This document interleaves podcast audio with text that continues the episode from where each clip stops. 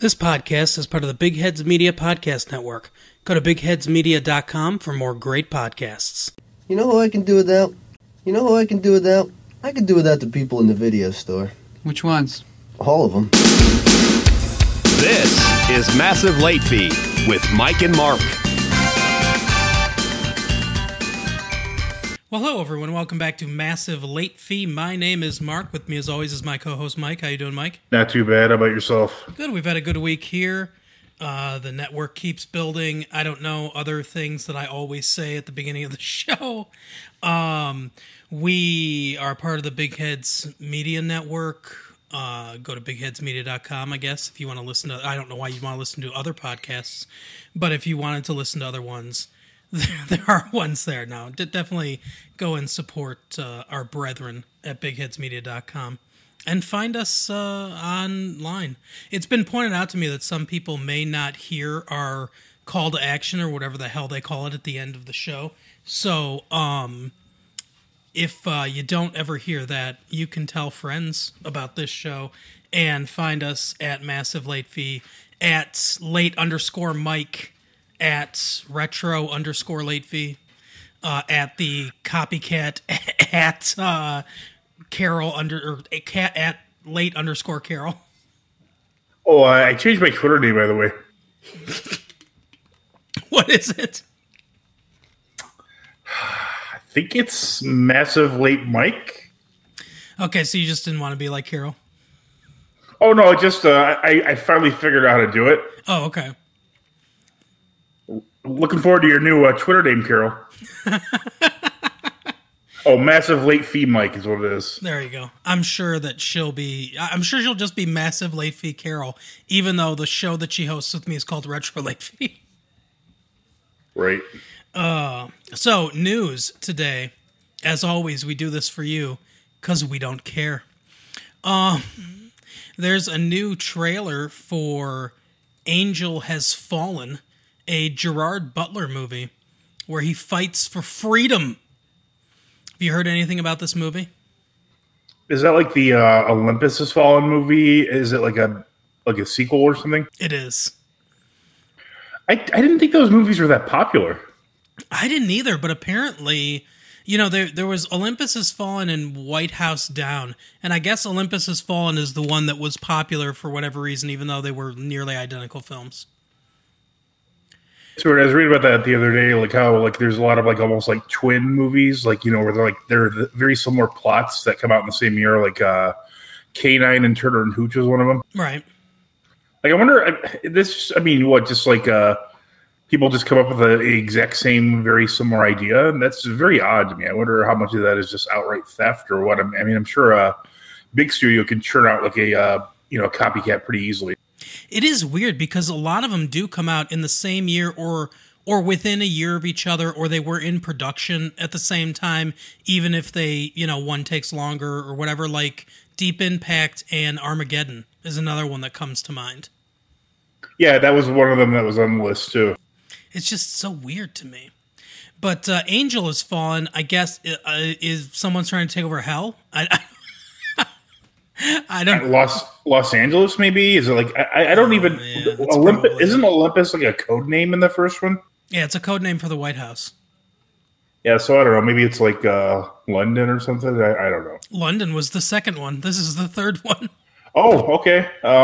Shit, I don't know. You should work for studios. I do think that it might be Los Angeles. I don't know. Who cares? Yeah. Speaking of Deep Impact, though, Morgan Freeman is in this movie as the president again. Oh, well, that's good. Good for him. Good for him to make a paycheck. Right? Yeah. Lord knows he does enough films. Yeah, I mean, he's definitely earned the right to do a bunch of shitty movies for, you know, cash. Yeah, absolutely. Like Dreamcatcher. Sometimes I can't blame them. You know, like if they just back the Brinks truck up to your driveway. I mean, it's fiscally irresponsible to not do the movie. Yeah, no, I mean, it's just very weird. Like some of the, I mean, like the movie Dreamcatcher. I don't understand how that was even made. I mean, I know it's a Stephen King, you know, joint or whatever, but Oh, that is such a bad movie. It is terrible. Yeah, I'll watch a movie and I think to myself, who thought at any point in the process of writing the screenplay, directing the movie, actors on the set, that they thought they were doing something good? I don't get it. I don't know. Yeah, I mean, that's like the first day you're like, oh no, what did I set up for, you know? Yeah. Speaking of, oh no, what did I sign up for? I wonder if the gay lover in Rocketman thought that when they did the first sex scene. Rocketman has been banned in Samoa because of its gay scenes. I didn't know that Samoa was so up in arms against homosexuality, but I guess they are.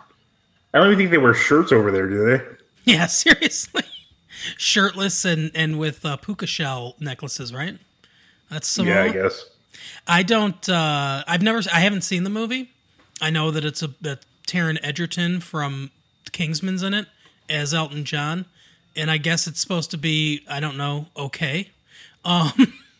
But yeah, I guess there's a lot of gay sex in it, which, you know, it's Elton John, so you kind of got to expect that. Yeah, I would think so. But yeah, I don't know. I guess it's controversial, though Taron Egerton has refused to comment on the quote-unquote scandal that I didn't know about until I opened up Screen Rant and read this story. You think they just gave some money to somebody from Samoa, like, hey, can you protest this? We need a little bit of publicity. Yeah, no kidding. That I wonder about that sometimes when movies like this come out and they get protested. It's like, who cares? And then the headline is, neither of the movie theaters in Samoa will be playing Rocketman. Right. I was just thinking that too. If they do something like that, you know, they have a board meeting where they're mapping out different territories, and it's like, okay, you know, this will help our box office in other places, but, you know, obviously we can't ban it in China or, you know, any place that has a huge amount of people. So what will maximize our bottom dollar? Yeah, I mean, you know, they just watch the rock movies on loop there anyway. So I mean, what does it matter if they're you know, boycotting something or not?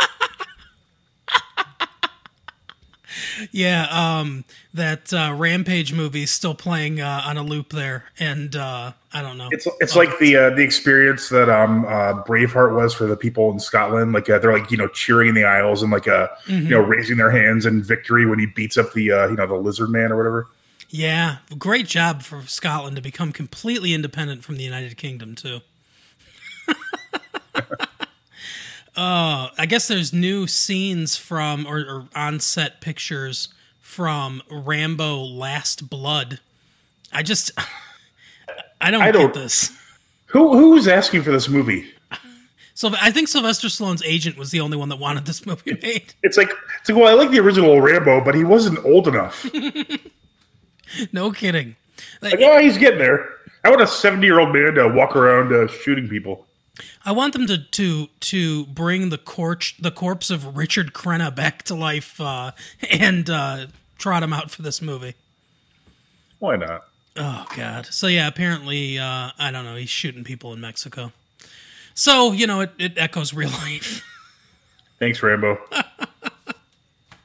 Yeah, I don't really care about the Rambo movie at all. The first one was okay. I don't think I care about any. So I've never seen a Sylvester Stallone movie that I liked. Ooh, I like Oscar. You'll make fun of. I've seen Oscar. Stop, or my mom will shoot. Now you'll make fun of me for this, but I like Demolition Man. Oh, actually, no, I do like that one. That's maybe. I think it's like a fun kind of. It's like a kind of fun movie, you know. Yeah.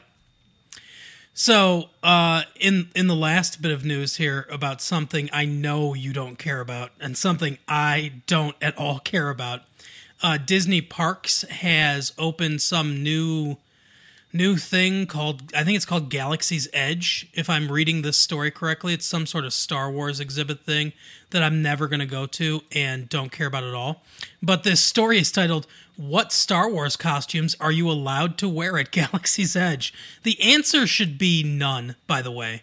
But I'm sure, you know, you can't wear, I don't know, Yeah, like if you're a certain age, I guess at Disney parks, you're not allowed to dress in character or whatever, which is kind of weird. But I mean, it probably does help because, you know, there's a lot of weirdos who like would go there, like a, you know, 50-year-old guy dressed as Goofy or something. Yeah.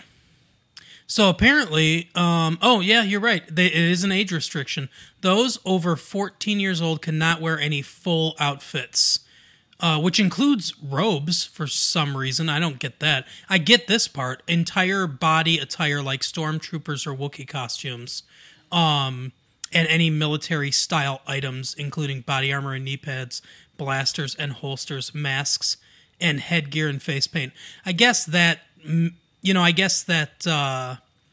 that does make it a little more safe. I mean, if you dressed as a stormtrooper, you could just, I don't know, bring in a real gun? I don't know. You could be some sort of sex pervert. But aren't most of these Star Wars fans sex perverts anyway? So you can't wear a full robe, but you can wear, like, one of those cinched-at-the-waist robe things, I guess. Or what about like a Rodney Dangerfield-style open robe with nothing underneath? That's not specifically banned from what you're telling me. That's true. Yeah, you could definitely do that. You could come as Obi-Wan on his day off with just the, the twins and Mr. Frank hanging out. I guess it's probably about concealment because you could conceal things underneath this kind of attire, I guess. I don't know. Does that mean everything needs to be form-fitting? I don't know. I don't think you want that with that crowd. We have to see everyone's dick print. Oh, all right. Where are we going now? Oh, educating Mike. That's right. That's the segment we do now. So, educating Mike this week. I looked for a really bizarre one. And it does sort of hook up a little bit into what we're talking about today. But I think you're going to like this. This is, this is weird as fuck. Are you familiar with the 1974 film Zardoz, starring Sean Connery and Charlotte Rampling? I've heard of it, but I've never watched it or anything. So here's the plot of Zardoz. In a future post-apocalyptic Earth in the year 2293, smart idea to put it, you know, at a point where they'll all be dead. Too many science fiction movies from the 70s were like, in 1999. The human population is divided into immortal Eternals and mortal Brutals. The Brutals live in a wasteland growing food for the Eternals, who live apart in the Vortex, leading a luxurious but aimless existence on the grounds of a country estate. Okay, weird. So just one estate. The connection between the two groups is through brutal exterminators who kill and terrorize other brutals at the order of a huge flying stone head called Zardoz, which supplies them with weapons in exchange for the food they collect. So they all, like, worship a giant stone flying head, which, you know, is great, I guess.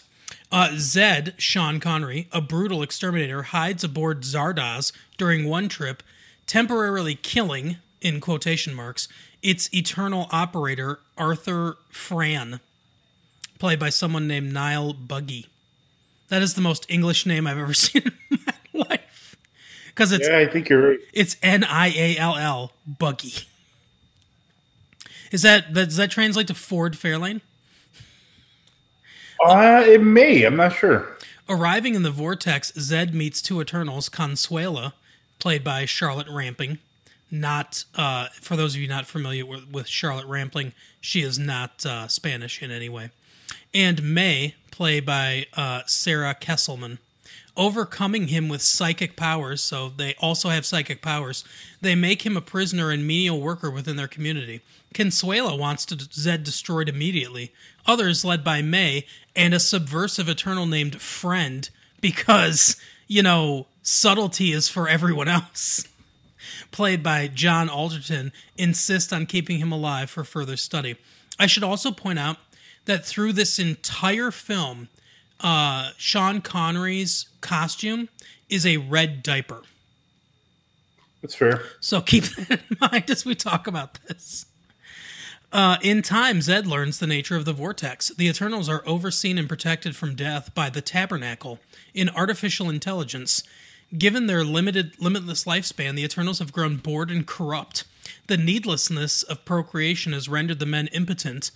I don't know why, but I guess. And meditation has replaced sleep. Others fall into catatonia, forming the social stratum the Eternals have named the Apathetics. That'd be me. The Eternals spend their days stewarding mankind's vast knowledge through a voice recognition-based search engine, so Google, baking special bread for themselves from the grain deliveries, and participating in communal meditation rituals. This is starting to sound oddly prophetic. To give time, and it's artisanal bread that they're making. They're just hipsters. To give time and life more meaning, the Vortex developed complex social rules whose violators are punished with artificial aging. The most extreme of offenders are condemned to permanent old age and the status of renegades. Eternals who somehow manage to die, usually through some fatal accident, are then reborn into another healthy, synthetically reproduced body that is identical to the one they just lost. Well, that's good for them, I guess. Zed is less brutal and far more intelligent than the Eternals think he is. Genetic analysis reveals that he is the ultimate result of a long-running eugenics experiment devised by Arthur Fralin, who is Zardoz, who controlled the Outlanders with the Exterminators, thus coercing the Brutals to supply the vortices with grain. Zardoz's aim was to breed a Superman who would penetrate the vortex and save mankind from its hopelessly stagnant status quo.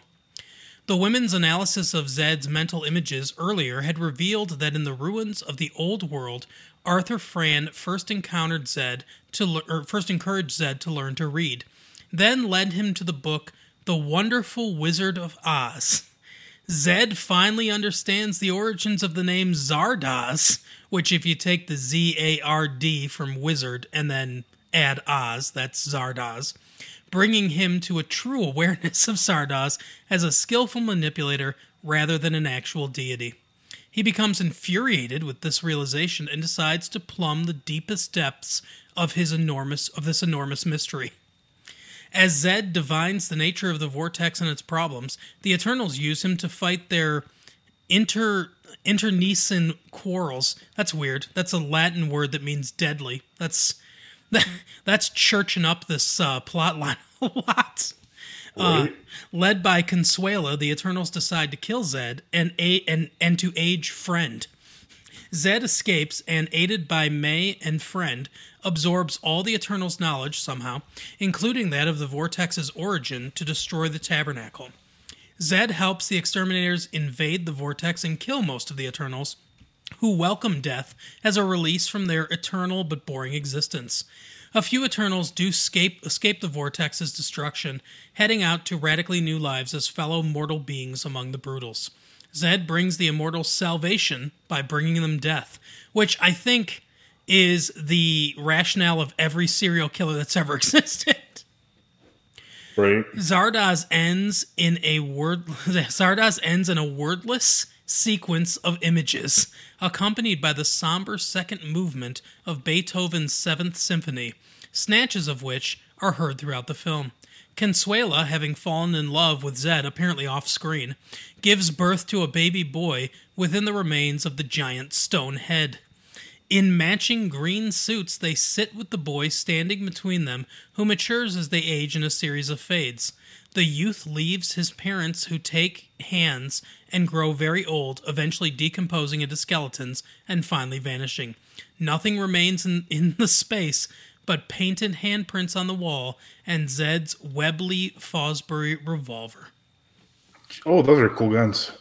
So yeah, that's the gun he carries throughout the entire movie. So yeah, definitely weird. I'm going to do the reviews first, actually, before I do the Parents Guide, because the Parents Guide is pretty interesting. So this got a lot of really good reviews.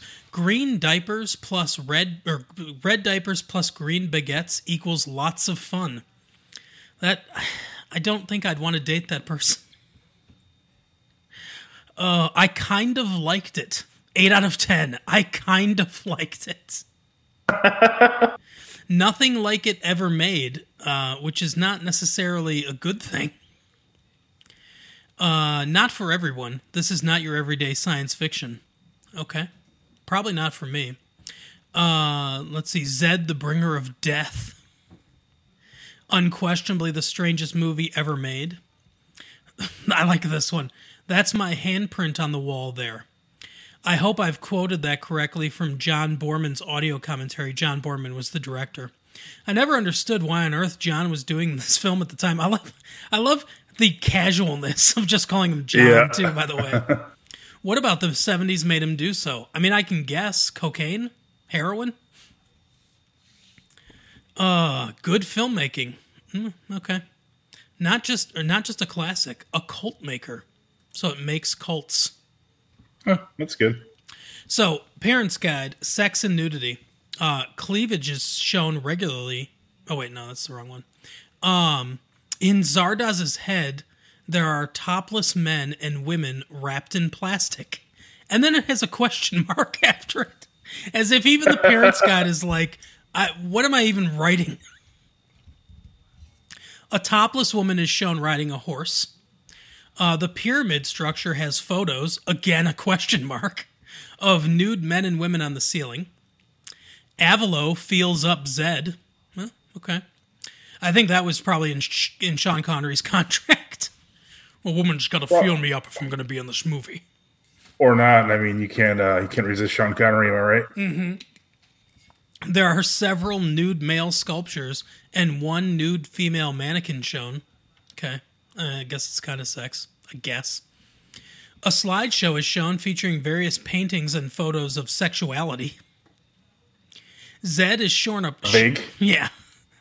Zed is shown a porno, which features a woman massaging her breasts. All right. So they're taking care of him, I guess. Zed is shown a video of nude female mud wrestling. May and Consuela are shown topless. Avalo is shown topless. During the orgy scene... I can't believe they didn't open with this. During the orgy scene, 3 couples are shown having sex. 2 of the women and 1 man are topless. No one is seen bottomless. Like the best orgies, no one is bottomless. Right.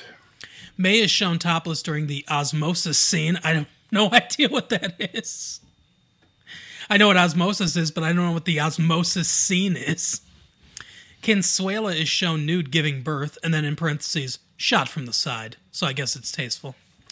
Consuela is shown topless while breastfeeding. Consuela's son is shown topless during 4 stages of life. Okay. Violence and gore. Multiple acts of gun and sword violence. Multiple assaults, including 1 sexual assault. Ouch. Wait. I just let that one slip by me. 4 stages of life? What the fuck does that mean?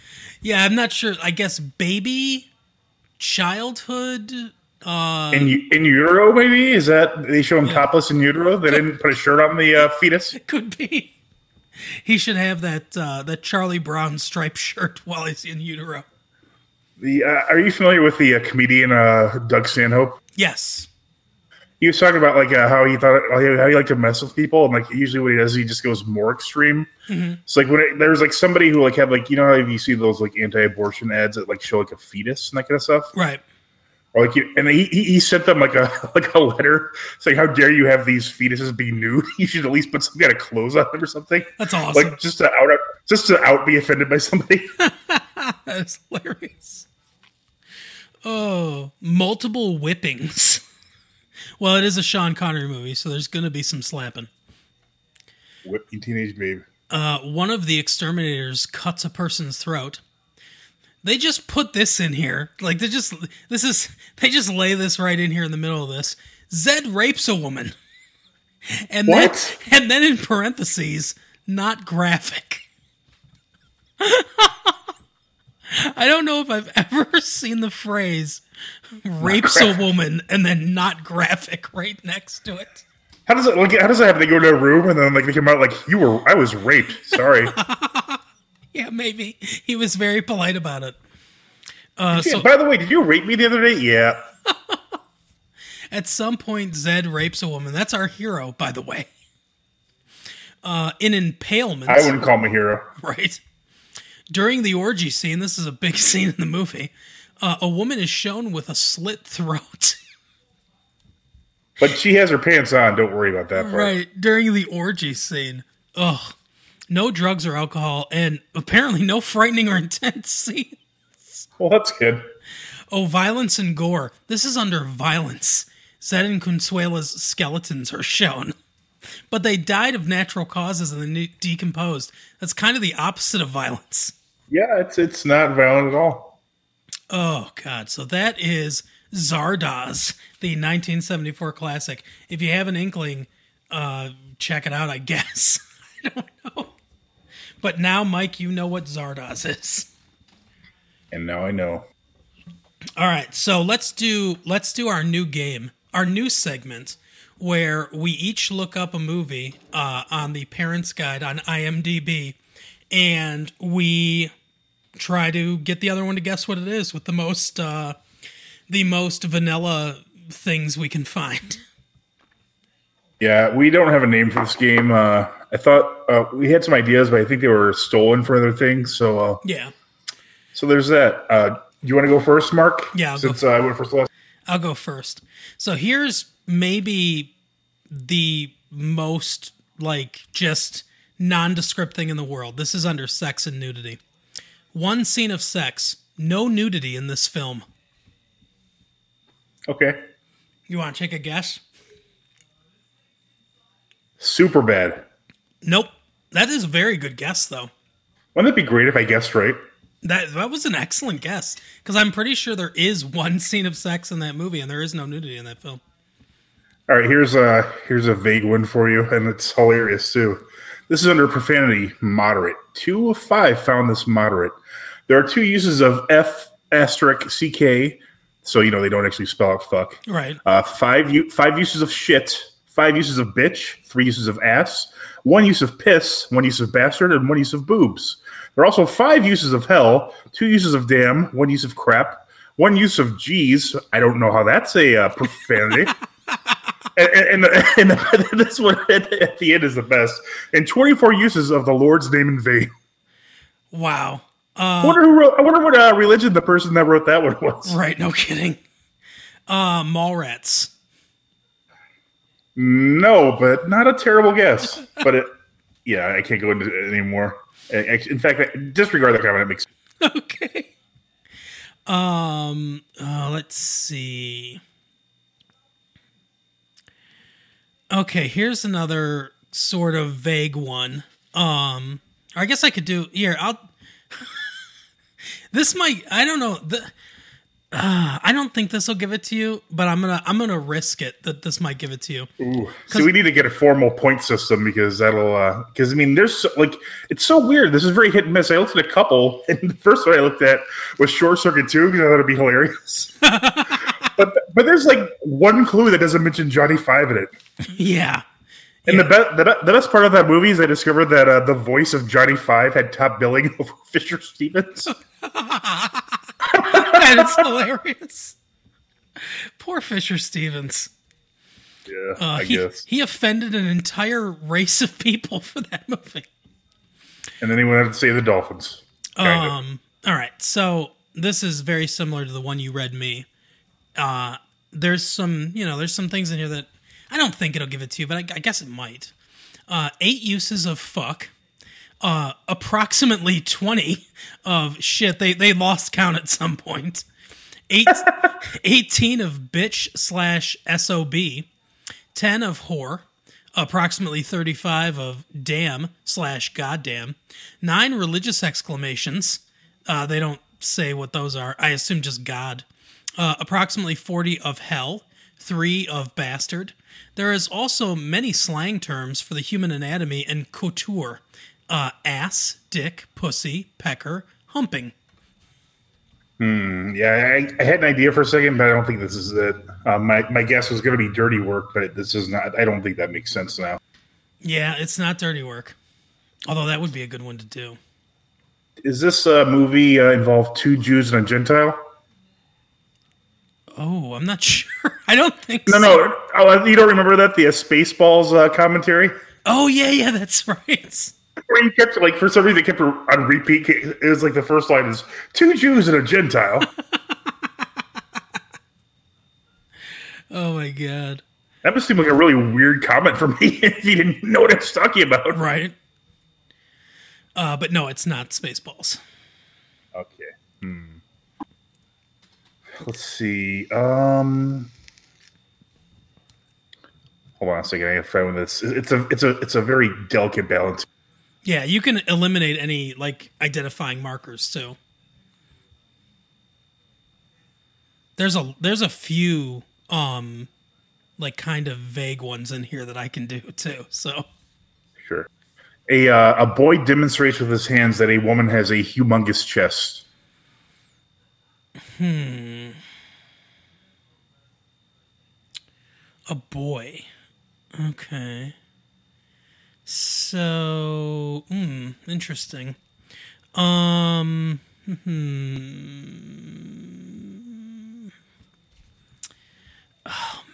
it like your comment makes me think it's a Kevin Smith movie. I'll tell you that it is not a Kevin Smith movie. Okay.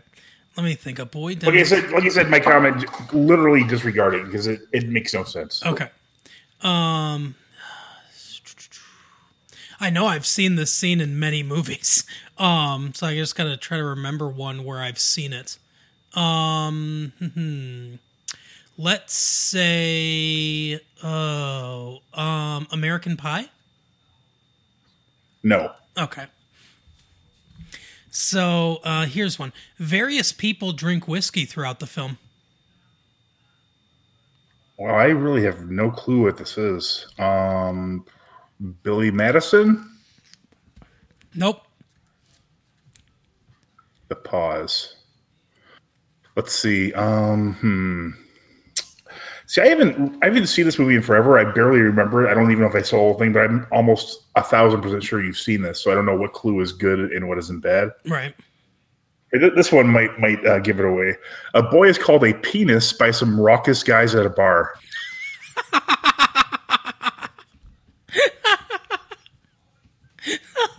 I just love that phrasing. It's just. Of names you call somebody, just calling them a penis instead of a dick is somehow way funnier. Adventures in Babysitting? That is correct. Oh my God, I can't believe I got it. Oh, that is awesome. Okay. If I may, really quick, there's a really hilarious one in here that I don't know. This might be like a signature line of the movie, but it's ridiculous. A girl threatens two boys to give her no grief or they'll be, in quotes, dead, murdered, stabbed. One of the boys asks, raped? With a jokingly hopeful look at his face. That's awesome. That's something you could not do in a movie today. Oh. All right, let me see. Okay, I'm going to try to go to a more obvious one. Now, see, that's kind of... A lot of these are really vague. Although, you know, it's been a long, long, long time since I've seen this movie. I think the rule is you're supposed to give the most obvious clue. Yeah, that's why I'm looking for the most obvious one. I guess I could do this one in the opening scene. I just want to make sure that it's obvious. Because it says it's the opening scene, so that might help you get it. Because there's like one, this isn't going to be the one, but there's one that says like a man hallucinates and speaks about seeing men he's killed with graphic detail. That's one that I could like see you maybe getting it, but I don't think it's the most obvious. Yeah, okay. I that doesn't help me at all. So I'm going to do the opening scene one, and I'm hoping that this is the most obvious one. It's going to be either this one or this one. In the opening scene, a man and woman are shown having sex with sounds and movement, though no nudity is shown. When they are interrupted, the woman's bare legs are shown as she puts on her dress. The interruption, a man threatening a woman with a knife. She is in a nightgown-like dress, and he is shirtless. This takes place in the brothel. I legitimately have no idea what this movie is. Like, I mean, if you want any other clue you said was obvious, it just is not. I mean, I might not have even seen this. Wait. No, I was saying it's not The Watchmen because that's not correct because that's not the opening scene. A large gunfight occurs in a bar. Lots of men killed with some bloody results, e.g. a man is shot in the neck, blood clouds, a man is shot in the back, blood sprays, and so on. You see the aftermath of the shootout with a brief close-up of a man covered in blood. I have no idea, Mark. I couldn't even begin to guess. Oh, let me see. How about this one? William has a slightly bloody nose after his horse throws him. No. And you've definitely seen this movie. A horse is shot. Oh, William. I say, is it Bill and Ted? But I don't think it is. A horse is shot, the rider has an off-screen broken leg, and is shot once in the stomach afterwards with a bloody bullet wound and some blood shown on his hands. I literally have no clue as what this is. Oh, is there anything else? The attack on the prostitute made disturbance. God damn it! I just realized what this is. It's Unforgiven. Correct. You got it. Yeah, I forgot the opening scene. I forgot that she was, cut up in the opening scene is what it was. Because I was thinking of the opening scene was when they were at the they show him and his kids, mm-hmm. But that's actually not the opening scene. So I had it wrong. But yeah, that's one of my favorite movies of all time, Unforgiven. How I didn't get that, even especially when you said William, I don't know, but.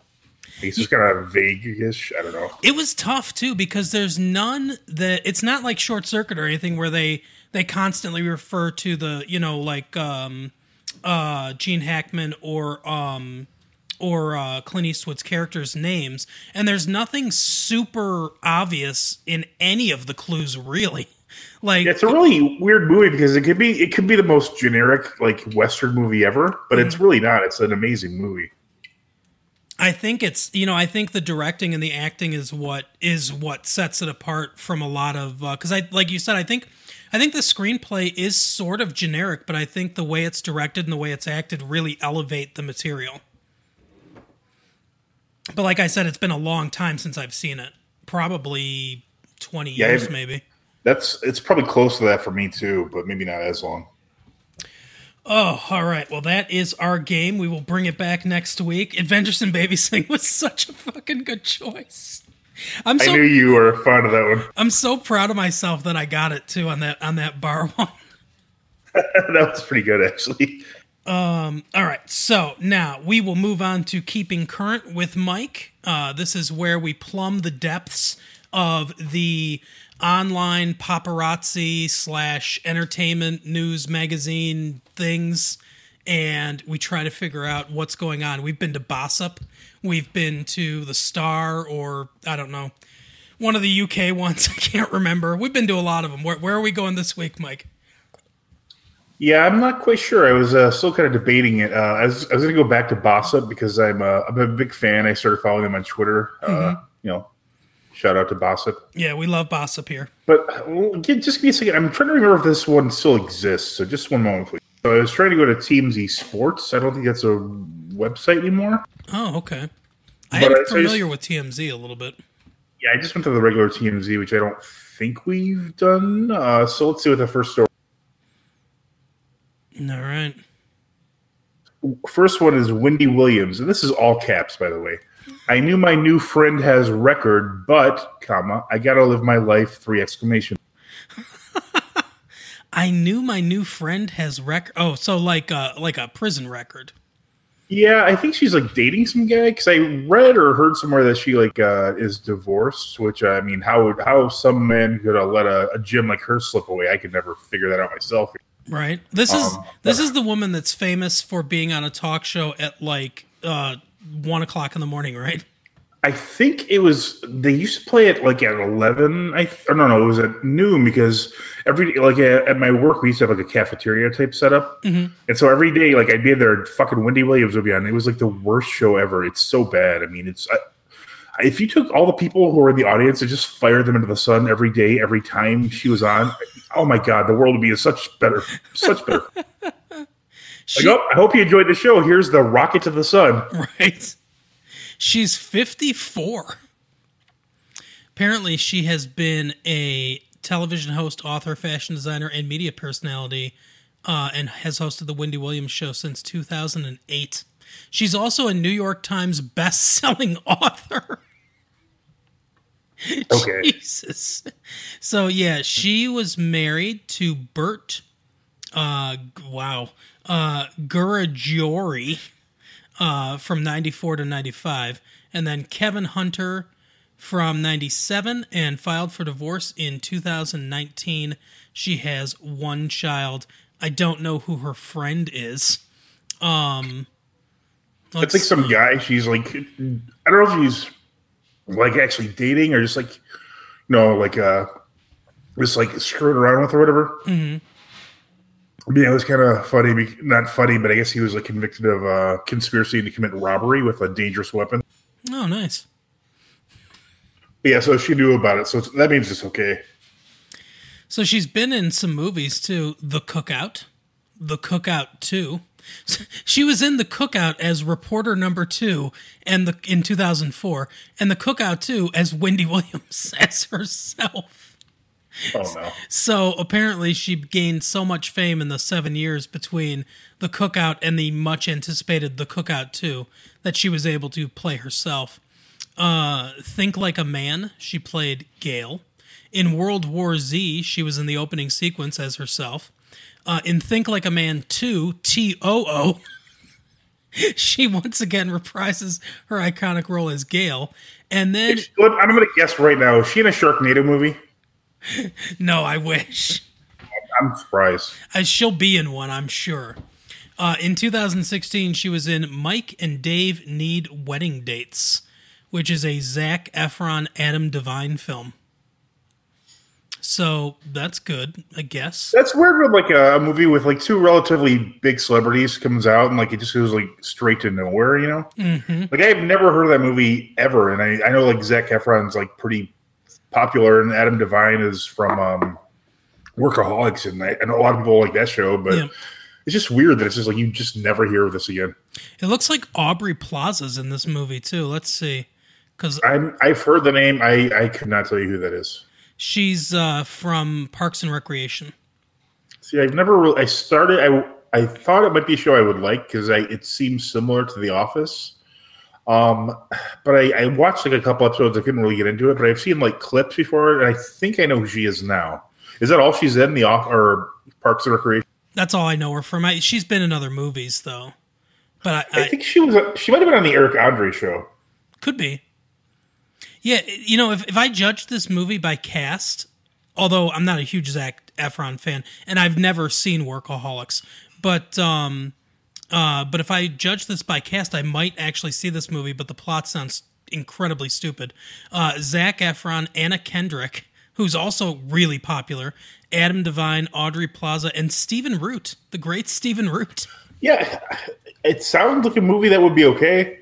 Yeah, I mean, maybe it is. I don't know. Maybe it's not bad. Let's see. Critical response. It has a 36% on Rotten Tomatoes. Not that I care about that. There are so many movies on Rotten Tomatoes that have bad ratings or good ratings. Most of the time, it's good ratings that I'm like, yeah, this movie is crap. Great. But okay. So what's our next story? All right, this one's hilarious. Tim McGraw. Tim McGraw, screw red or blue in 2020. Let your conscience be your guide. 3 explanations for that.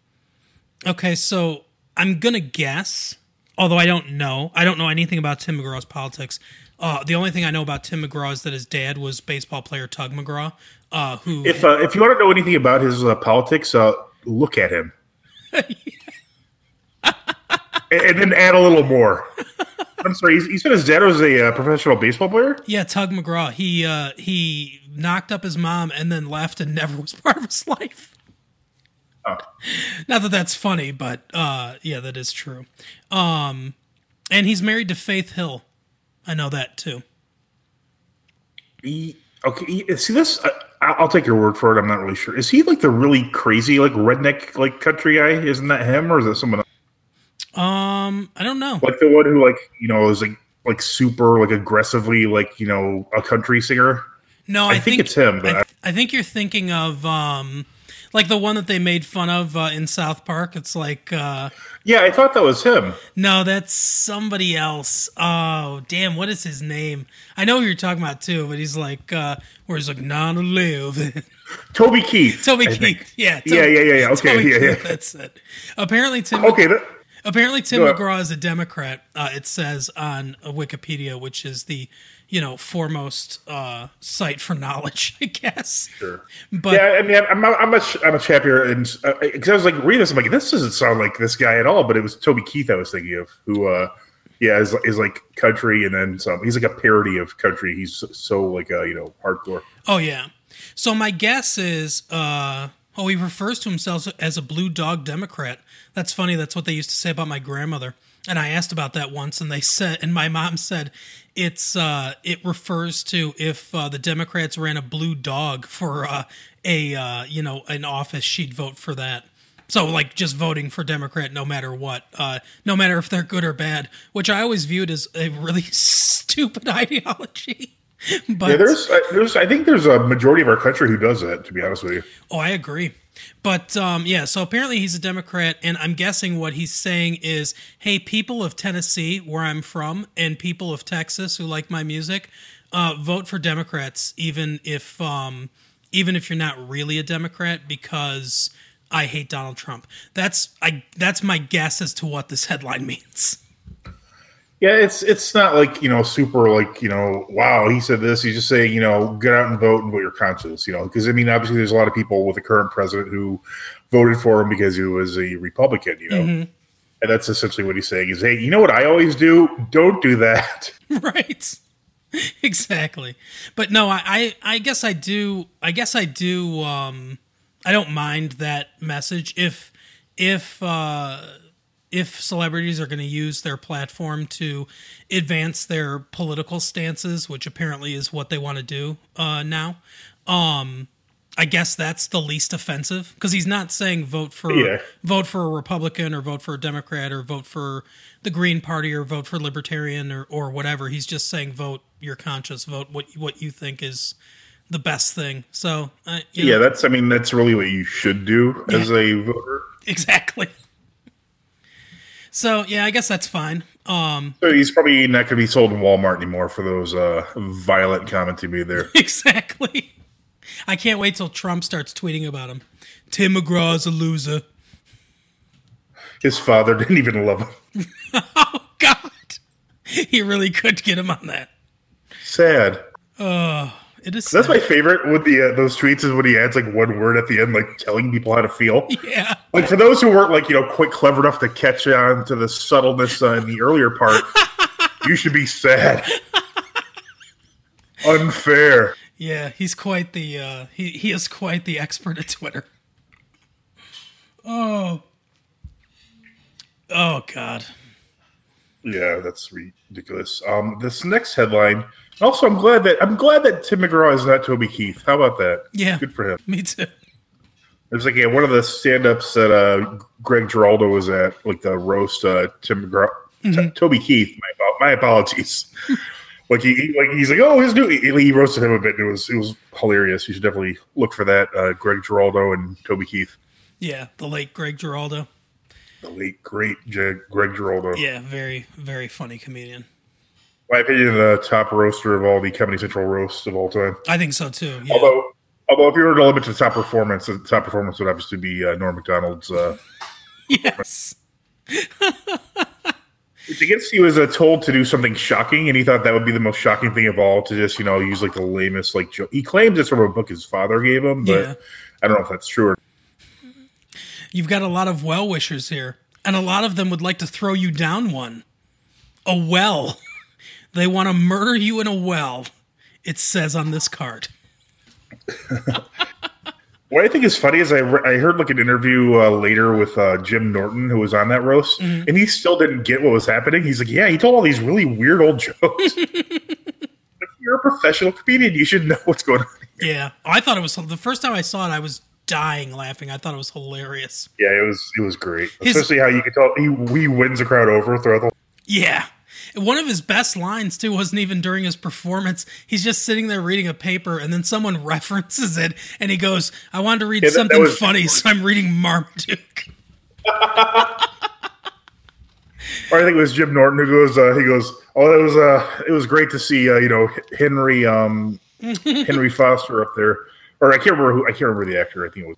Yeah, where he's like, Henry Fonda. Yeah, that's what it was. It's like watching, Norm's set was like watching Henry Fonda pick apples or something like that. And he goes, hey, I don't know a person here who wouldn't love to see Henry Fonda picking apples.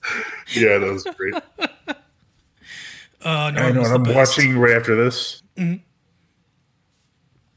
Oh, that clip you showed me of him doing the poker commentary, it was great. Oh, it's so fun. I still remember watching that for the first time, and thinking, I mean, not in nearly as funny of a way, but thinking sort of along the same lines as Norm Macdonald was thinking, because there's for those of you that have never seen it, Norm Macdonald did audio or poker commentary on season 7 of High Stakes Poker, which you can see on YouTube. They finally released them on YouTube, but. He one of the millionaires that's playing says that he had cancer and he beat it. And Barry Greenstein, who's a professional poker player and a good friend of Doyle Brunson, says, well, Doyle beat cancer back when they didn't beat cancer. And I remember thinking, I'm like, what is he trying to one-up this guy's cancer story? I think he was. And Norm Macdonald just says, Barry Greenstein pointing out that Doyle Brunson beat cancer back when it meant something. Which is just fucking hilarious. That's like a perfect setup for Norm too, that whole sequence. Absolutely. Oh yeah, Norm is the best. Yeah. So anyways. This one is Justin Bieber. How do I drew ? On a new motorcycle? 3 exclamation points. I'm not sure what "how do I drew" means. That is the mystery part of this for me. I understand what a new motorcycle is, and I kind of know who Justin Bieber is. Yeah, Justin Bieber is a Canadian singer. Pop singer, I think. Yeah.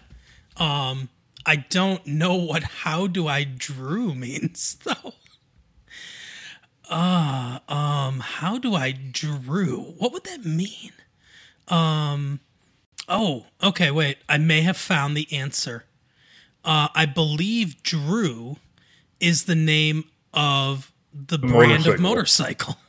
Yeah, okay. That makes sense then. How do I drew? So I guess it's like, how do you do? It's a play on that, I guess. Yeah. It's like, although I did hear something the other day. Didn't he challenge Tom Cruise to a fight? That would be the best thing ever. Oh, God. I don't know, but I think Tom Cruise would beat the fuck out of him. See, I also think Tom Cruise would win because they're both kind of smaller. Yeah, and Tom Cruise, he works out a lot. But he's going to be in excellent shape, especially for his age, to be able to do he does a lot of his own stunts and stuff. I mean, mm-hmm. I'm not a big fan of him. I'm not a big fan of his movies or anything, but I mean, I do respect the effort he puts in to do what he does. For sure, yeah. Yeah, I feel the same way. I don't love a lot of his movies, but I do respect him. I think it's funny that story is basically just Justin Bieber bought a motorcycle. Yeah, and his wife took a picture. He's married. I didn't even know that. Well, good for him. Amy Baldwin, which I think is Stephen Baldwin's daughter. I don't know. Oh, interesting. I know a lot about this because I'm always on Yahoo, and they won't shut the fuck up about this. Stephen Baldwin's the crazy one. Well, yes. And so is Alec Baldwin. Yes. In a different way, but they're both crazy. I was listening to this, Steve Harvey was roasting or his monologue at a NFL ceremony. Mm-hmm. They called Alec Baldwin Alex Baldwin, repeatedly. I'm like, you're in show business. You should know this, Steve Harvey. Alex Baldwin. I just love how, Alec Baldwin's head has gotten so huge, and I don't know if it's alcoholism or just if his ego is taking over his entire brain. Oh, God. The best part of this whole motorcycle thing, though, also he has multiple cars behind him, like a Lamborghini with the doors up because that's necessary. Right. But the best part about it is there's a number on it. His favorite number, 6, is apparently is on the bike. So he thinks he's a racer. Wow. He bought a motorcycle, so he's a motorcycle racer now. Good for him. I can't wait until he starts telling us about global warming too. Or polls like Gary Busey with his 9 cars. Oh yeah. Poor Gary Busey. Sometimes I feel bad for him because his brains were just so addled by that accident. Yeah, I don't know. That was tragic. The best part of both Predator 2 and Point Break. Yes. Yes. And Under Siege. Oh, yeah. Another classic. Well, for young men like myself who were in their early teens when that movie came out, we'll say that was the second best part of that movie. Yep. Oh, I know where you're going. All right.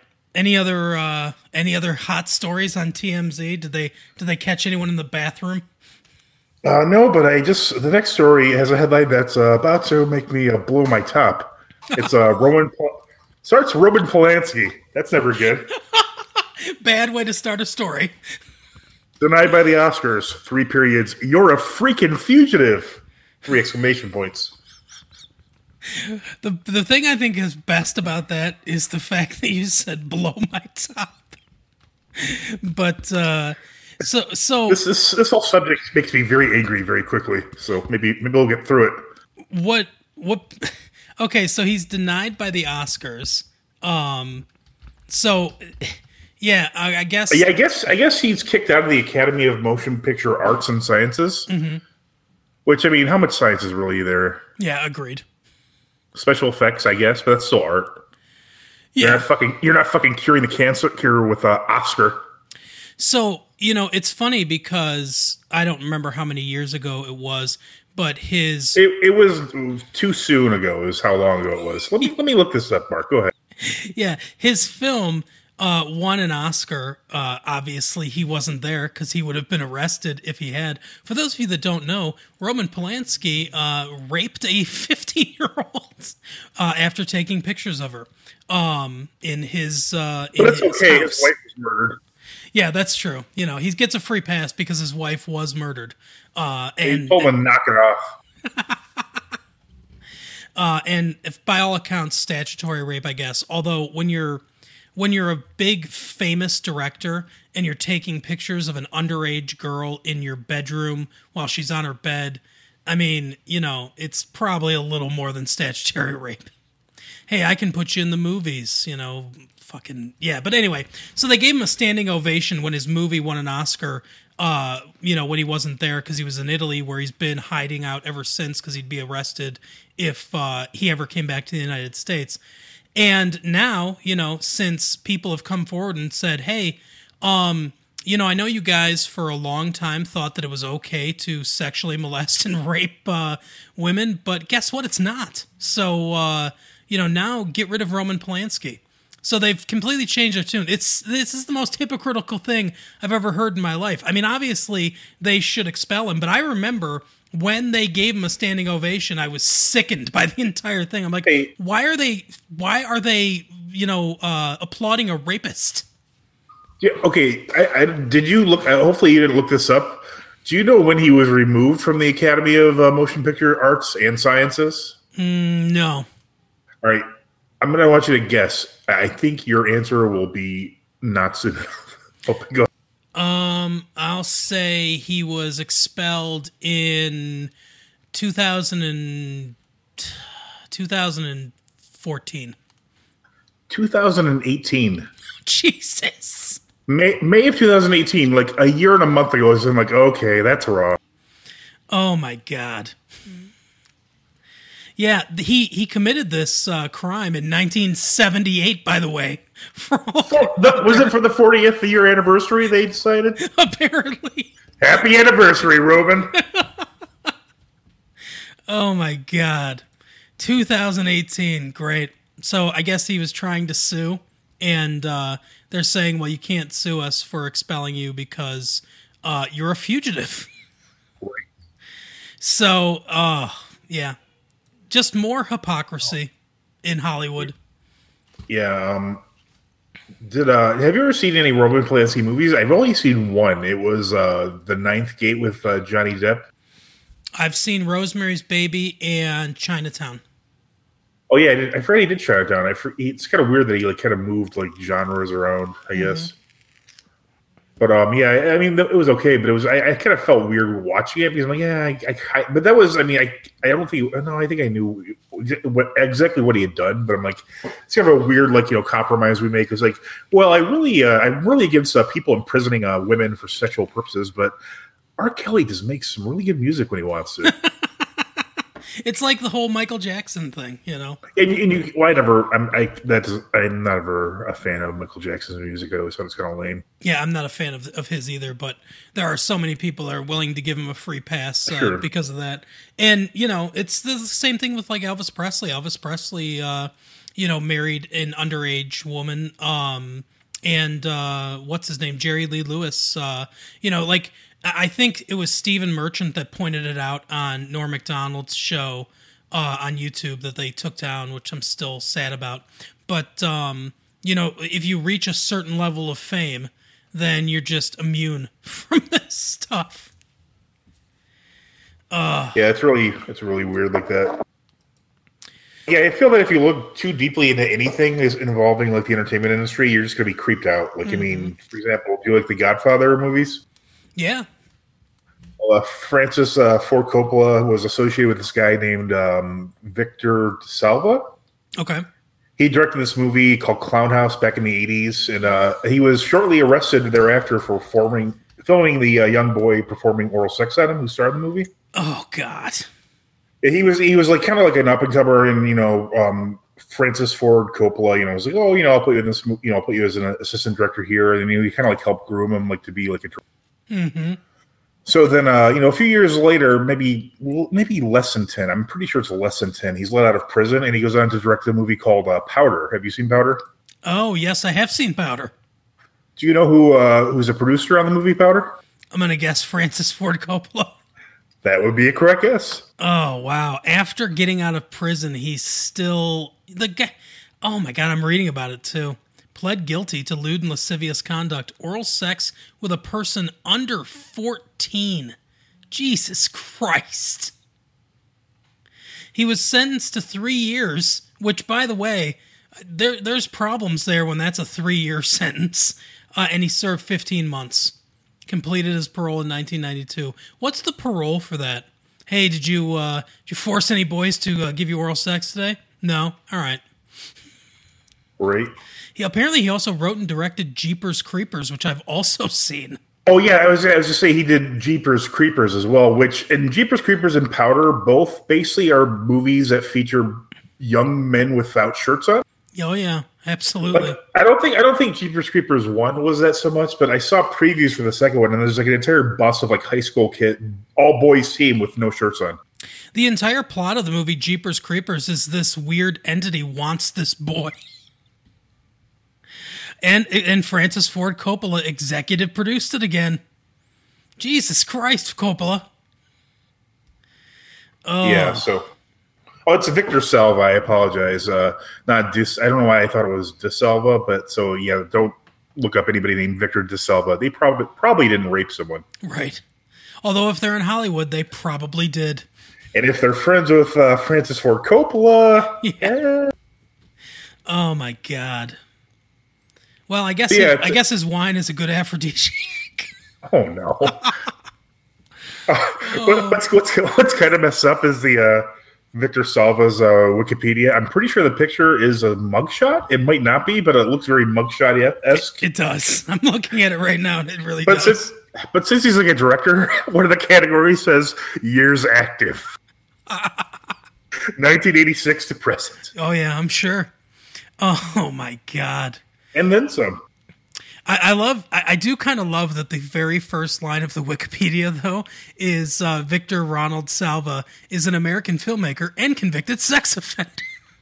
Yeah, I'm glad that should definitely be in the title. Like, like when you do like a retraction in the paper, sometimes it'll be way like at the end, like on section G, but like they should be required to put it right up at the beginning, So if someone's like a world-famous comedian, television, movie, and actor star, Joe Pudding Salesman, and a raper. That should have to be the same sentence. Yep, serial rapist and Jello Pudding Pop spokesman. Oh, God. To be fair, at least Jello was way out of the picture when the allegations came up. No, I would think they would have dropped. Oh, yeah. Yeah, I'm sure that they would have not associated with him after that. Oh, all right. We're done with that section. We're done with that. Right. So, well, we're going to do a promo now. We set it up nicely for you guys. I don't remember who we're doing, but we record these live, of course. So, I'm sorry. Wait. Some clarification. Francis Ford Coppola did not produce Powder, as far as I can tell. All right. Well, he definitely produced Jeepers Creepers. Yeah. Although, unfortunately, I just found out that Lance Henriksen, one of my favorite actors, in that. So that's a sad part. That is sad. I love Lance Henriksen. You know, so without further ado, here is a promo for someone.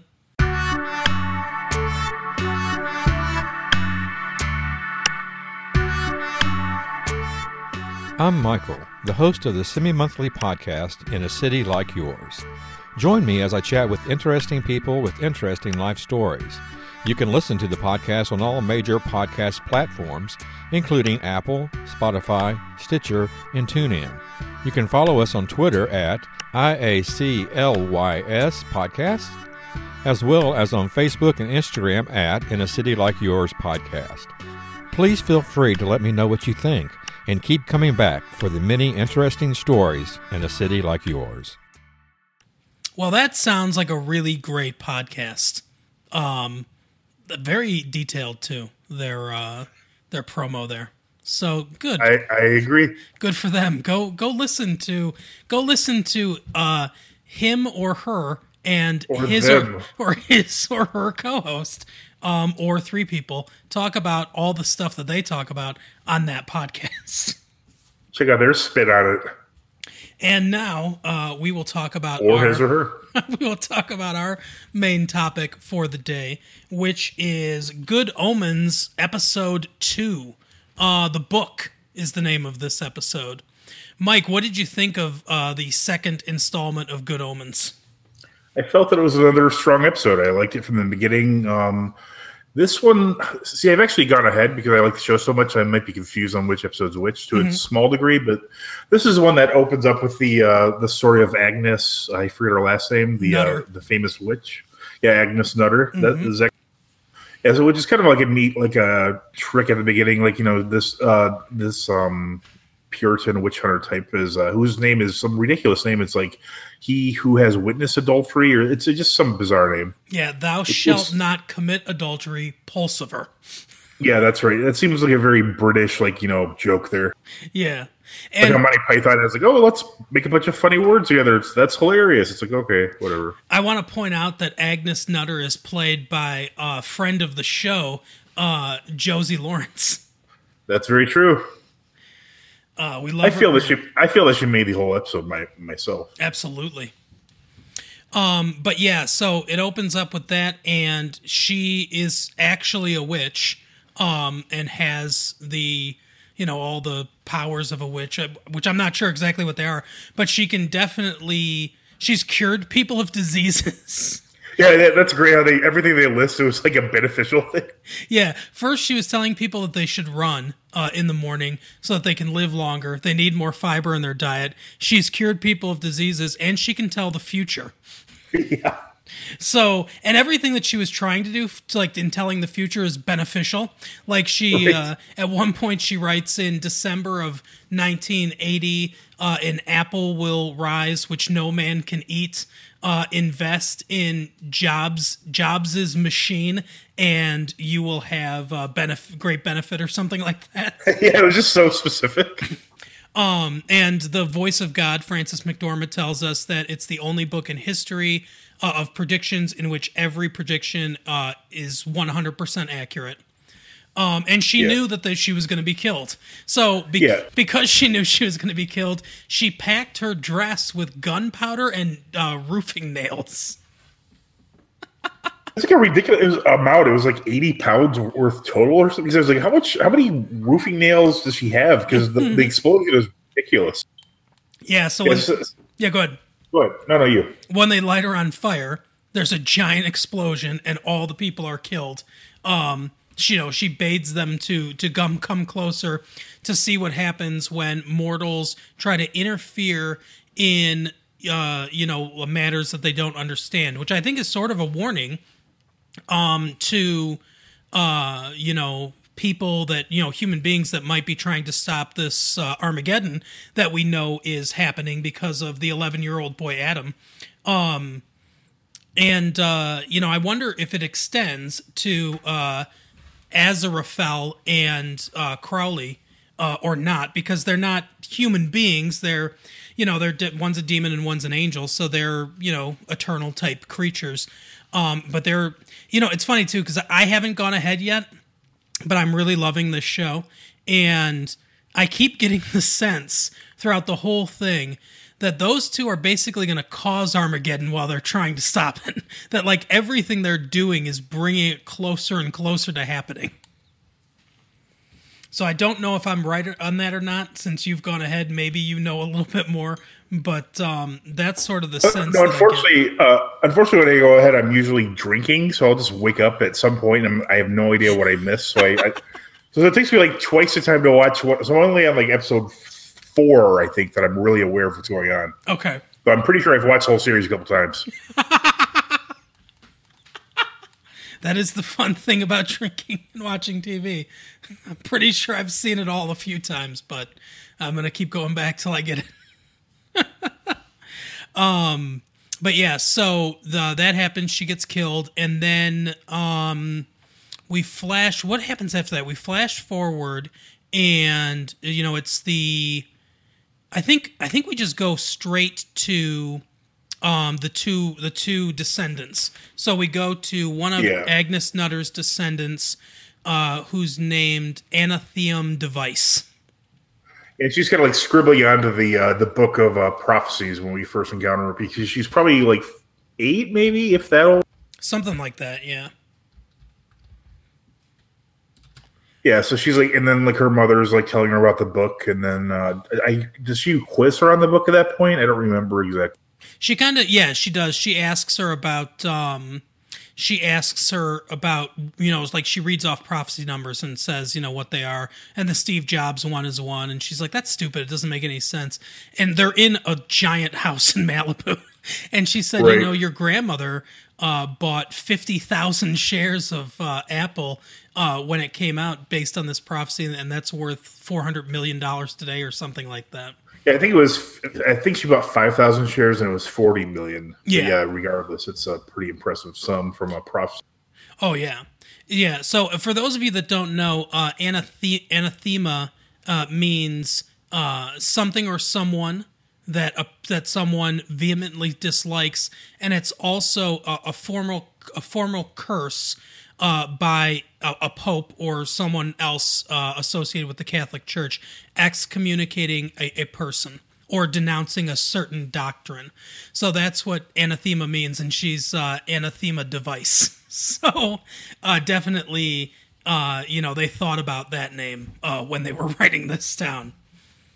Yeah, there's some fun parts in this one, too. At the very beginning, I think I have this in the wrong order.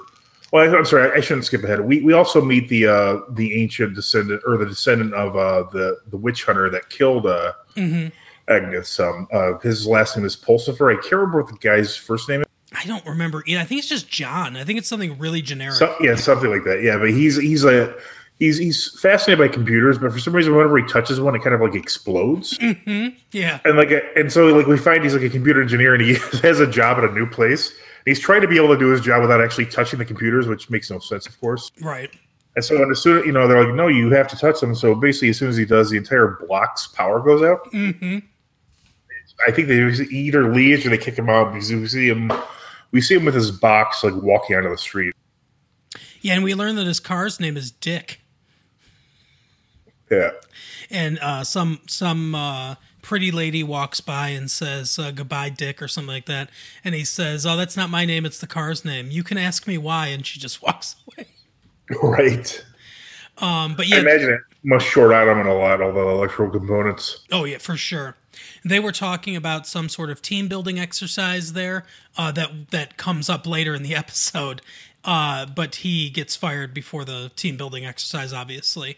And then he wanders through the park and he sees the great Michael McKean. I didn't even realize that was Michael McKean at all. I'm like, where's? Then I read later he's in the show, and then I'm like, that must be him. And then sure enough, it was, because he really just disappears into the world. Yeah, he is an excellent, excellent actor. And he was on, for those of you who are fans of Better Call Saul, he was on Better Call Saul as Saul's older brother, James. He's been in a lot of stuff. I think his first big role was Lenny or Squiggy. I don't know which one, on Lenny and Squiggy. Yeah, he was, he was Lenny. He was Lenny in Laverne and Shirley. Yeah, so he was, but he was also, he played a pretty good recurring character in the X-Files called, Morris Fletcher, I think. He was a Man in Black. He was in quite a few episodes. He was really, he's always been good on everything I've seen him in. Wasn't he in a lot of the Christopher Guest movies as well? Yeah, he's a friend of Christopher Guest, and he's been in a lot of his films too. I think he's fantastic. I like him a lot. And I'm sure my wife would yell at me if I didn't mention that he was in the Brady Bunch movie. Yes, that's right, he was. He's kind of weird. He seems like he's open to any kind of role, even if a paycheck kind of thing. Even he's well, if it's bad, I'll still be in it. I'll be good because he's good. He's good in that movie. It's not a terrible movie, but it's obviously like a movie that's not going to win any Oscars, right? But yeah, he gives it his all in any role that he's in. He's a true professional, and so he's in this, and he plays he's not a general and he's not a colonel, or a major, or a captain. He skips lieutenant for some reason, but he is... I think it's a different rank in England. That might be over major. I don't know. Maybe it's a naval rank. Yeah, that's possible. But he's a sergeant witch hunter, and the highest ranking one left. And so he talks to Pulsiver and basically says, come here at 10 o'clock. And, we'll start going over things. But, he's clearly hunting witches. And Anathema Device goes to England. They ask her why. She tells them the exact reason, that an ancient prophecy has drawn her there to forestall the end of days and all this stuff. And the woman at the, the British equivalent of the TSA just says, what? And she goes, vacation. So she's there looking for Adam, who she finds, but doesn't identify as the Antichrist, just kind of talks to him and his friends for a minute. Because he's not really coming off, with any kind of evil type vibes, Right. In spite of how they tried to raise the one they thought was the Antichrist, Adam actually grew up in a pretty loving family, and has a lot of close friends who like him and say he's creative. He's not evil at all from what we can. Yeah, and as they point out, I believe it's Crowley that points it out, that suspicion, he's got some sort of cloak where suspicion just kind of rolls off of him. People don't suspect him of things. And I think that's kind of part of what's going on there with the witch as well. But so the witch is there and the witch hunter is there. So, we can kind of see probably where this is going, although it doesn't happen in this episode. But they're beautifully building a lot of different threads with different characters. And I like how we focus on different characters and really kind of get to know them each episode so far. That's another thing that really builds a lot of important ties for the audience to different people. Another thing I noticed from a couple of parts here that just came in, how you mentioned how Anathema was trying to go through the checkpoint, and also earlier how at the very beginning Agnes has basically a suicide bomb on her. These are parts that are obviously written before 9/11, and they just didn't alter them. It's kind of interesting. I wonder if they just didn't bother to, or they didn't think it would be offensive, or if enough time has passed that people are okay, that doesn't automatically make me. I wonder if there's almost a national PTSD we have after certain things, and then. after about an average amount of time where the you know, the average person's over, it's like, okay, we can talk about that. Yeah, I think people probably make 9/11 jokes now, so I guess yeah, enough times passed. They're almost not even like, you know, shocking anymore. Yeah, I mean, at least on the you know, the comedians I listen to and that sort of thing, it's like, yeah, okay, you know, we know what happened. It's not, you know, it's not as obviously it's not Gilbert Godfrey level shocking where he made a 9/11 joke like 2 days after it happened. Yeah, God, Gilbert Godfrey, you know, like. Norm's my favorite comedian. Gilbert Gottfried's up there for me. Yeah, he's. I mean, I don't think he gets enough credit. I think people mostly know him from like the terrible acting he does in movies. Mm-hmm. Like his stand up is like beyond reproach. It's amazing. Yeah, he is and fearless. That's one of the things that I love about his comedy is he is fearless. And he'll say the most offensive thing to the person who would be most offended by it, and just that's part of. He's joking on like a much higher level than anyone. Really. Yeah, for sure. Like the only person he cares whether or not he makes laugh is himself, which I think ultimately is really what you should be going for. Yep, I agree. Totally agree. But yeah, like they mention at one point, and I thought about this too, about how this was, you know, obviously the book was written, you know, quite a while ago. But they mention, like, Azrafel and Crowley both mention that they have networks of human beings that work for them, and we don't see them in this episode.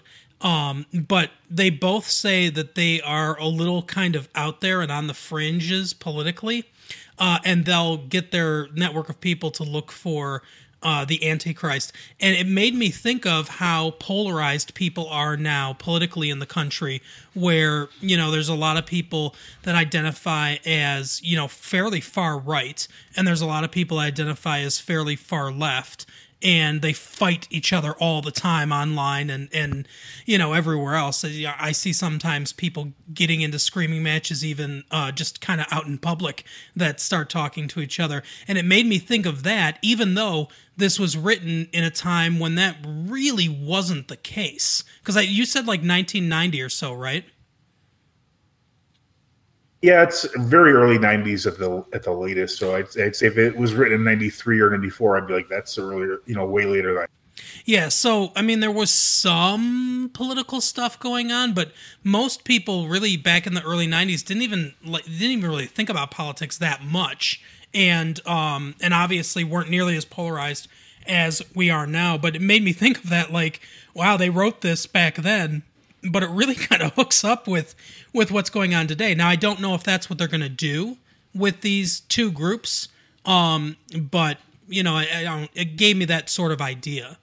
The other thing that happens at the beginning is the four horsemen of the apocalypse are talked about, and they mention how they outsource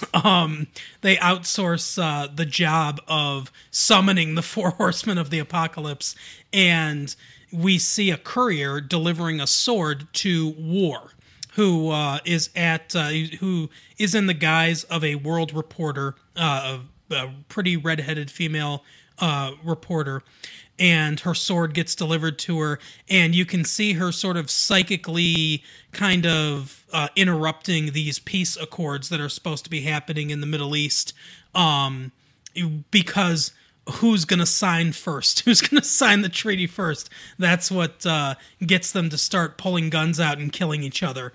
But it's clear, It's clearly her influence. Yeah, so she just walks away, you know, with sword over her back, is like they just kill each other. Mm-hmm. I guess we should... There's another... Yeah, go ahead, I'm sorry. I was just going to say, I guess we should point out, too, because we haven't mentioned him at all, because he was in the first episode and this episode, but John Hamm plays Gabriel, the angel. Yeah, that's what I was going to say. Yeah, that was a fun scene, too. Yeah, where he's talking about, he goes into the bookstore and he wants to talk to him privately. So he says, let's talk privately about my purchase. We're going to purchase pornography. And he's just like... just screaming it at the top of his lungs, and the guy with him, I can't remember the angel's name, but he was responsible for Sodom and Gomorrah, I guess. He says something like along the lines of, "Oh, we humans are so embarrassed easily. We need to buy our pornography in private." And And then John Hamm says, "Oh, these humans are so easy to fool and everything." And Michael Sheen just has this knowing look on his face. He's like, "Yeah, you really fooled them." So far, his character is pretty hilarious. He plays Gabriel, I believe. Mm-hmm. Yep.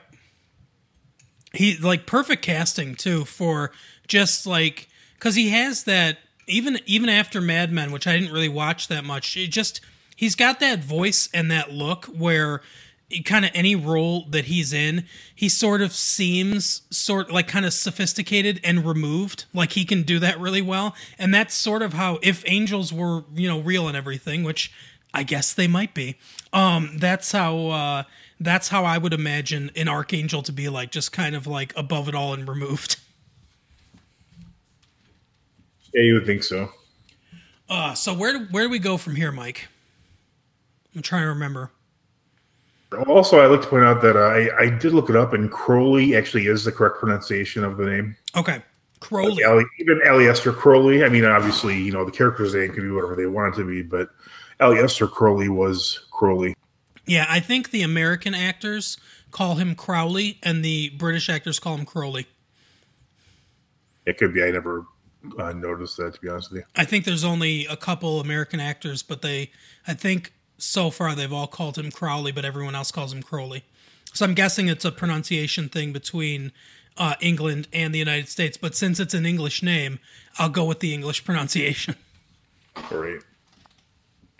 So after this, after that opening scene, and we meet the two descendants, then we go to, I guess this is where, I had his name for a minute too. Aziraphale and Crowley basically... Yeah, Aziraphale. Yeah, Aziraphale, that's right. They basically, you know, like say to each other, maybe the baby got, you know, switched at the, you know, on accident at the... They figure out what happened. So they go to the former church to try to figure out what's going on. Yeah, and then we see that it's now a paintball arena. Mm-hmm. We see this because when Crowley and Aziraphale, I don't know if I'll read that, show up, they're shot. And this makes no sense because it looks red on, on Aziraphale's jacket, but it looks blue on Crowley or the vice versa. I think it's the vice versa of that, but yeah, I noticed that too. It doesn't make any sense because I mean, it's like, oh shit, it's red, but then it's like, oh, it's obviously not red, but like that doesn't. I mean, unless it was shot by multiple people. Yeah, I didn't get that either. Which doesn't make sense, but yeah, one of them approaches them, and we see it's, you know, obviously someone with a paintball gun, and Crowley possibly murders them. I'm not sure what happens there exactly. He turns into some demon.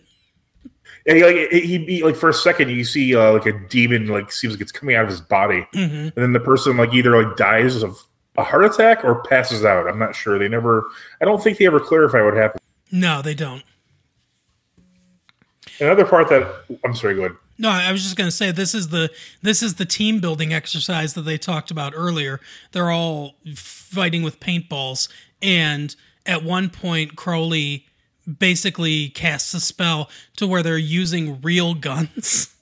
And Michael Sheen says, so, you know, they're killing each other out there. And we see one of them get shot in the chest, like point blank in the chest. And he goes, no, they're all surviving with, what does he say? They're all miraculously surviving with like last second things or whatever. It wouldn't be any fun either way, which is so funny because he is a demon and he's supposed to be evil, but he continues to show signs that he's not really pure evil. Right. And it's just as Aziraphale shows, he's not purely good because, you know, I'm trying to think, this is the episode where Anathema, she sees them. Is that correct? I don't want to spoil it because I have seen beyond this. Yeah, that's right. and so they kind of hit her with a car, right? Mm-hmm, mm-hmm. Okay, good. I wasn't sure if it was this episode or the next one. Yep, it's this one. And so he's not beyond like, oh, okay, I'll just fix her bike and that'll be fine, you know. And he does heal her as well, I believe. Yeah, he heals her like broken wrist or something.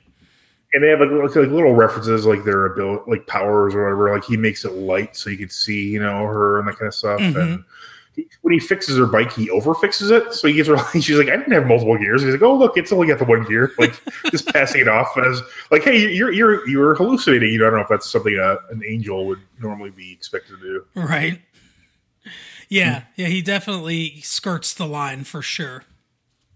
Yeah. And then let's see, after this, I shouldn't have watched them all because I'm getting them confused. I'll have to watch the most recent one before these. Oh, it's okay, but yeah. So they hit her with the bike because they go to that church. They see the one nurse, the very confused nurse, from the first episode, and she's working there as like some sort of executive or something. At this, I think she runs the paintball place basically. I think so. Yeah, I think that's what she does. And they ask her about switching the baby, and she's she tells them what she did. Although she's still confused about it, so she doesn't realize that it's the wrong baby. And, they're like, well, who could it be? So do you have records? And she said, yeah, they were all burned in the fire that those other demons started in episode 1. So they leave right. They leave there, and that's when Crowley hits Anathema with his car, and they give her a ride back to her house. And then the next day, she's sort of kind of going through everything, or it might be later that day. It's hard to tell because it's light in her room in the kitchen, but then when she goes outside, it's dark. So I think right. I think it's still just like maybe a couple hours later.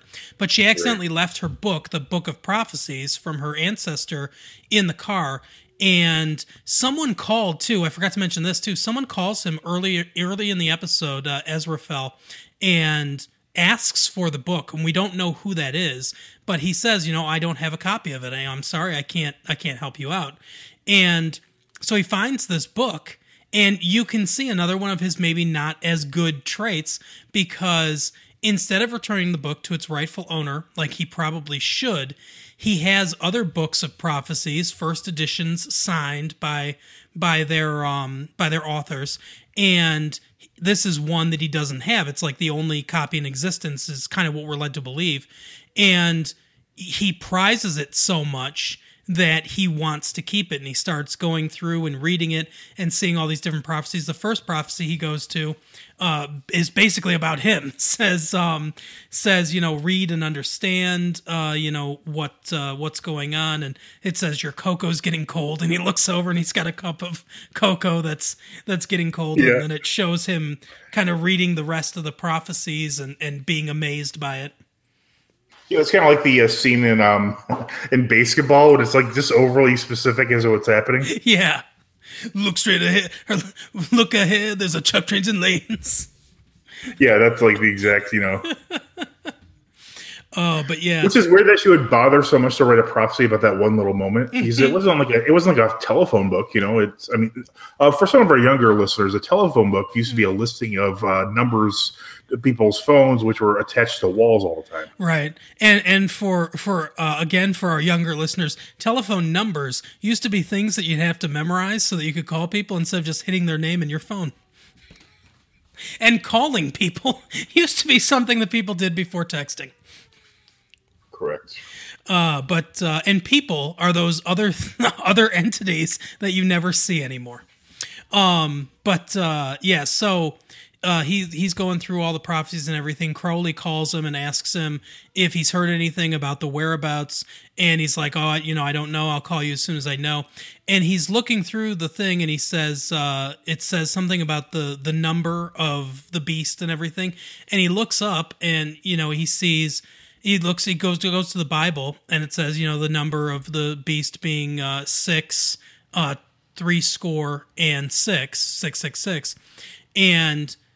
In the prophecy book, it says that he's in, I think it's Haddon. It's not Haddonfield. That's from Halloween, but it's something like that. Haddon's something or something like that. A small little town in England. So he looks up the number, the area code for that town, and he dials that and 666, and he gets through to Adam's dad. So right. The 666 is just referring to a telephone number. Which is funny, but so you know, he calls him, and, you know, it says something about the beast standing on hind legs, and you can hear in the background Adam saying, "Look, I got dog to stand up on his hind legs." Right. So he knows, you know, he basically knows exactly where the kid is at this point. That's how the episode ends. I'm trying to think if there's anything else we left out that kind of happens before that. I think we pretty much covered all of it. Yeah. So another stellar episode of Good Omens. I like a lot of the things that they're bringing in. They bring a lot of stuff back from episode one. You can clearly see, especially considering that there's a lot of prophecy stuff in this. You know, obviously there's a lot of overt allusions to religion and things like that. And you know, it's a comedy, obviously. It's like a black kind of very dry British humor comedy. But you can see a lot of the little clues and things like that that are popping up, and they're starting to get connected a little bit. And I assume that more will get connected as we go along, and there'll be a lot of callbacks to things that happened earlier. And this is one of those kind of shows that I really like, that has little threads that all get tied together. Because those are really satisfying to me when an author can do that. Because it's almost like it's the written equivalent of juggling, basically, where you start a lot of these different threads, and then how skillfully you can weave them back together. You know, it takes a really good writer to be able to do things like that, and it's very satisfying when it's done really well. Yeah, so far, all the ones I've seen, I really enjoy. I'm looking forward to the next one and remembering it. Yeah, the next one is the next one I'm really looking forward to as well. I might watch it tonight and then watch it again before we record.